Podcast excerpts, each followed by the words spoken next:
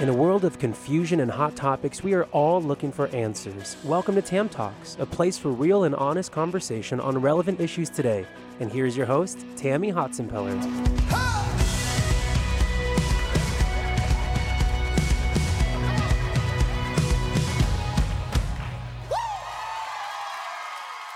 Hey guys, well, welcome back to Tam Talks. It's so good to have you.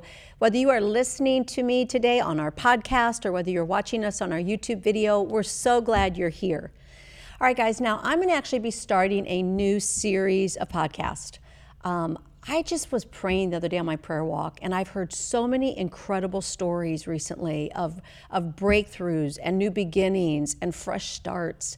And I was just thanking God for all these stories. As you know, I love hearing people's stories. And I got to thinking about this phrase, the next chapter. The next chapter. And you know, in all of our lives, there's a new chapter, there's a next chapter. Some of us just need a fresh start, and we need to turn the page from the past and we need to go into what God has for us in the new. The Bible talks about new beginnings. He says that He will make all things new. So, what I want to do in this series called The Next Chapter is I want to invite some of my friends into the studio and let you hear their story their next chapter, how they let the old go and they walked into the new. So, my first guest this week is already a dear friend. And Alan, we're so glad to have you. Do you say Gil- Gilio? Giglio. Giglio, like, like a Louie. Like Louie, yeah. There we go. I love his new book I'm reading right now. And um, I should know how to pronounce that. You've come on our church staff. You are our pastor of our students, you and your wife, your beautiful wife, Lily. And so it's such an honor to have you here.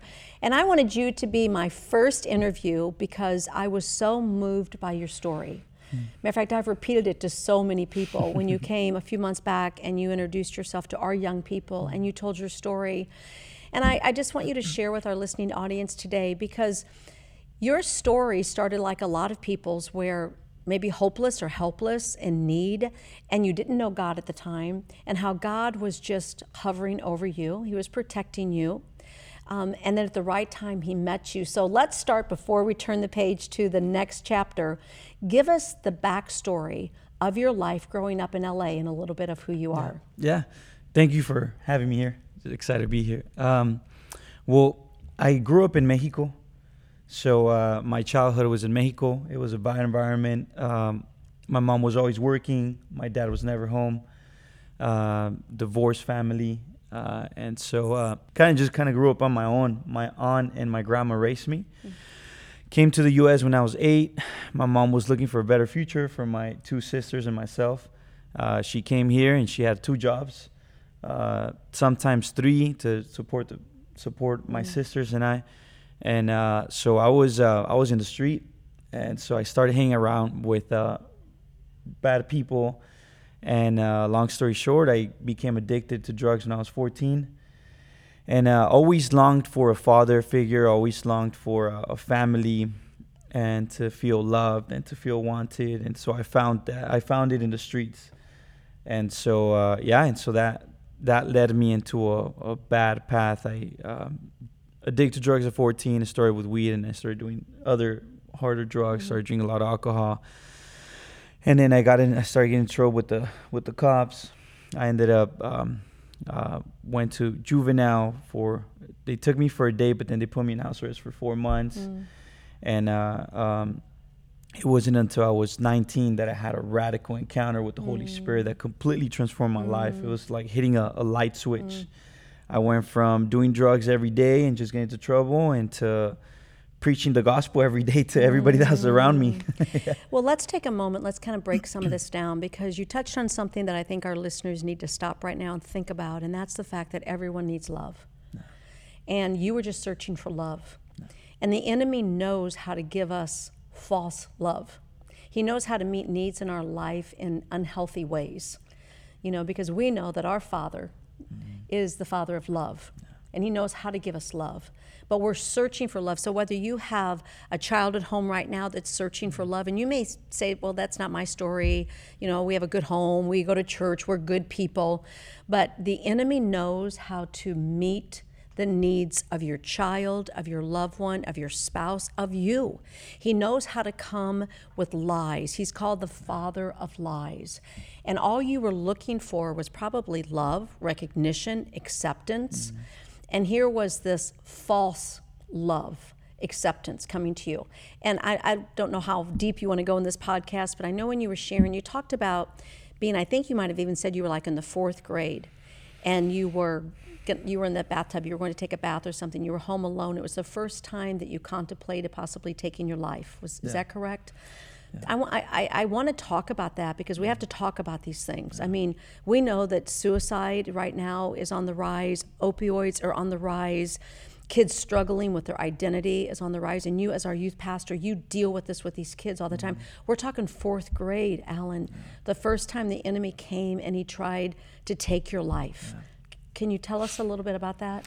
Yeah, yeah, I remember. Uh, it was, um, I mean, yeah, it was in in fourth grade, and uh, I I remember going to the bathroom and just feeling desperate, alone, and I felt like nobody cared about me, nobody loved me, mm. all these lies, and I remember picking up a knife, going to the bathroom, and and and I was weeping and crying, and uh, and I just started.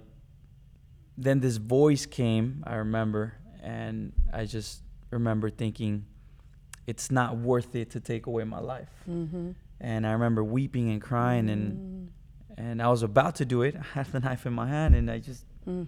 never did. And I was hoping for the moment that my mom or my dad would show up, yeah. but they just never did. Yeah, but the promptings yeah. and the protection of Holy Spirit did. Yeah. And that's good. That's a good word for someone right now because when you're wanting to take out your life or you don't think that God hears you, He sees you, He cares, the promptings are there. The protection is there. He will always protect you, but you have to stop and listen. And my mother had this saying when I was a little girl. She'd say, Listen with both ears. Listen with both ears. And what happens often is we're not listening with both ears. Holy Spirit is with you every day. God is protecting you every day, just like He did you yeah. in the fourth grade. So life went on, and I, I want you to tell the story. I've just I can I've told it so many times. I hope I'm telling it correctly because I just was yeah. so moved by your story. But you talked about how a friend invited you to youth camp. Mm-hmm. And you know, you thought maybe you'd find a cute girl or something there. You know, most of us go to youth camp for some kind of hookup, right? and and you get there. I remember you were kind of showing me you're you're on the bus or whatever. You're sitting there listening to that pastor, like, dude, uh, you know, what do you have for yeah. me?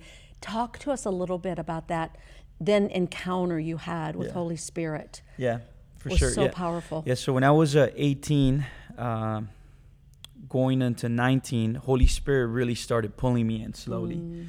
I started thinking a little bit differently, where um, I wanted something else, and I, I always felt this emptiness inside of me, mm-hmm. and this longing to feel love, but I didn't know where to find it. And um, I just started going into different youth groups and I would think to myself, oh, maybe I'll find a cute girl. You know, I'll give it a try. But I every time I go to a church, it just felt mm. empty. Mm. Um, so I finally go to this church that's in Northridge. Um, it's called Houses of Light, and uh, the pastor made an invitation to go to a, camp. Um, they called it a, a inner healing retreat, mm. and so I go. Uh, and it's interesting to think about it because I actually paid out of my pocket, and now when I think back, I, I would have never done that. So it's completely Holy Spirit wow. influencing me yeah. to do it. And uh, I go and yeah, that Friday I was in the bus and I was just thinking to myself, man, what am I doing? I could have just been getting high with my friends or something. Uh, but that Friday, the pastor begins to share a story of the blind man crying out to Jesus for mercy. And he, he's talking about how the blind man um, hears Jesus coming around, and the people that were following Jesus tell the blind man to shut up pretty much, hey, just be quiet. Nobody cares about you. But Jesus turned to the blind man and he said, uh, and to the people that were following, he said, bring them to me. And so when I heard that story, it, I started thinking, that's very interesting because I, I, I started feeling like I was the blind man, right? Like I, nobody cared about me. Uh, I was neglected. I was rejected uh, by people my entire life. And, uh, but then you have Jesus, and and he says, "Bring them to me." And I started thinking even of Christians that I've met in the past, how they um, they were similar to the story. so I started saying, okay, I wonder if Jesus was really real. I mean, I don't think he's alive now, you know, how they claim for him to be, but I wonder if he was real. So the pastor invited us to go up to the front and he told us, okay, now I want everybody to cry out like the blind man, cry out to Jesus. So I remember getting up and thinking to myself, okay, God, if you're real, show me that you're real. If you're not, I want nothing to do with you or with this religion. And I said, Jesus. And as soon as I said that, the Spirit of God just comes over me. I didn't know, I didn't, I, you know, I didn't know it was Holy Spirit anything at the time, but this, at the time, I thinking this energy coming over me, but now I know it's Holy Spirit, drops me to my knees. I start weeping and crying and as I'm weeping and crying, I start cussing in the back of my mind. Mm-hmm. you know? and I'm I'm mm. I'm weeping, crying, and and I feel this presence, and I'm I'm I'm, I'm thinking, what the beep is going on, right? Mm-hmm. Uh, and I'm thinking I shouldn't be crying in front of all these other guys because they're gonna think I'm weak. Mm. Um, and I begin to see all these images in my mind, and it was when I was uh, uh, four and I was gonna, I mean, in fourth grade, I was gonna commit suicide, or when I would cry by myself in the bathroom, um, asking why my dad was never there, or when I was 12 and I was in a really bad car accident, or 17 and a girlfriend that had had an abortion, and I see all these uh, images in my mind, and at the end of it, um, and well, now I start weeping because of all the past, everything that I've been through, and I just feel like this water running through the top of my head to the bottom of my feet, and I feel like this wind just coming inside of me and just taking off all this heaviness and all this junk, and I just hear a voice, and the voice tells me, "Alan, I've always been there with you. I've just been waiting for the moment that you will open up your heart to me." Mm. And after that, I remember I walk out, I look up to the sky and I didn't talk to anybody. I just said, God, you're real. I give you my life. And after that, all my addictions were broken. Mm-hmm. I go back to my neighborhood. My friends are getting high in the back in, in, in the back of the apartments. I go up to them and they tell me, Hey, you want to hit this? And I'm like, Nah, I found something better. His name is Jesus. Mm-hmm. And I just began to preach to them. And then I remember them telling me, Bro, I think you're already high for. yeah, right. But uh, I'm but high yeah. on the most high. Yeah. you know, Alan, there's a couple of things you said I just want to talk because I think it's so important for us to hear this because you told about the story and then you said how the the people were trying to quiet him. Be quiet, yeah. be quiet, be quiet. You know, don't don't bother Jesus. Yeah. Don't bother Jesus, right? Mm-hmm. To the paralytic. And you said that that's kind of how you felt Christians were to you. Mm-hmm. Just like you know, he's not, he didn't want you. You know, you you got you got issues. Yeah. You got issues, and it just spoke to me, obviously, as as a pastor, a podcaster, an author, a Christian. Like, how many times do I push people aside because they think I'm saying God doesn't have time for you, there's not room for you, or you're too messed up. And if I was so convicted when you shared that, and so my first thing to say to us listening today, if you are a believer in the Lord Jesus Christ, you need to be the first one to be bringing the masses in. You're the first one to go after the paralytic, to the blind man, to the sick man, to whoever it is, and bring them into Jesus. And we become almost um, benign to people that are hurt and broken, or are so religious or so self righteous, or Pharisees and Sadducees, you know. And yet it was, they were the ones trying to keep him, and Jesus was saying, No, you bring him to me. Yeah. So thank God he's always saying, No, you bring them to me. Yeah. And I love that. And I love, you know, when you talked about you had those flashbacks of that fourth grade being in the tub or that time with the girlfriend and the abortion, the, all the brokenness, and Jesus brought those flashes in your mind, and you were crying out, you know, Jesus, son of David, save me. Yeah. Jesus, son of David, save me. And I just want to say right now to who's ever listening, just cry out, Jesus, yeah. son of David, save me. I don't know what your brokenness is. It could be a husband that's been unfaithful. It could be a child going through an addiction. It could be the loss of a job. It could be you're struggling with your identity. Just cry out, Jesus, son of David, save me. He wants to save you and set you free. And that's why I love your story, Alan, is because it's so beautiful. It's so beautifully innocent that at the moment you were ready and you opened your heart, He yeah. was there. He was there all along, but you could not see Him until you had spiritual eyes. Yeah. And I just think that's such a beautiful reminder to all of us to have the eyes to see Jesus. So, as we turn the next chapter, and we'll conclude today's podcast with this. God called you into ministry. Mm-hmm. You've had ministries in high school, and all, tell us a little bit about when you came out of um, that lifestyle and you moved into ministry and preaching. Tell us some of the things that you've been doing with your life. Yeah, so I mean, right after I got saved, I just started preaching to all my friends in my neighborhood, and uh, a few of them got saved. I wish all of them, mm. you know, mm. but a few of them got saved. Um, uh, one of them is now a pastor at another ministry, mm. and another one is leading a, a, a Bible study group at a rehab center. Um, and I just remember meeting the Lord every mm-hmm. single day. I would just read my Bible and just weep in His presence. And then after that, um, after a year and a half, I uh, I met this guy. His name is Brian Barcelona, and he invited me to. Uh, he told me, "Hey, leave everything, move out with me, and we're mm. gonna see a revival in LA." Oh. And uh, and so I said yes to him. I, I dropped out of college. I left. I had three jobs at the time. I had a Bible study that I was leading in my neighborhood.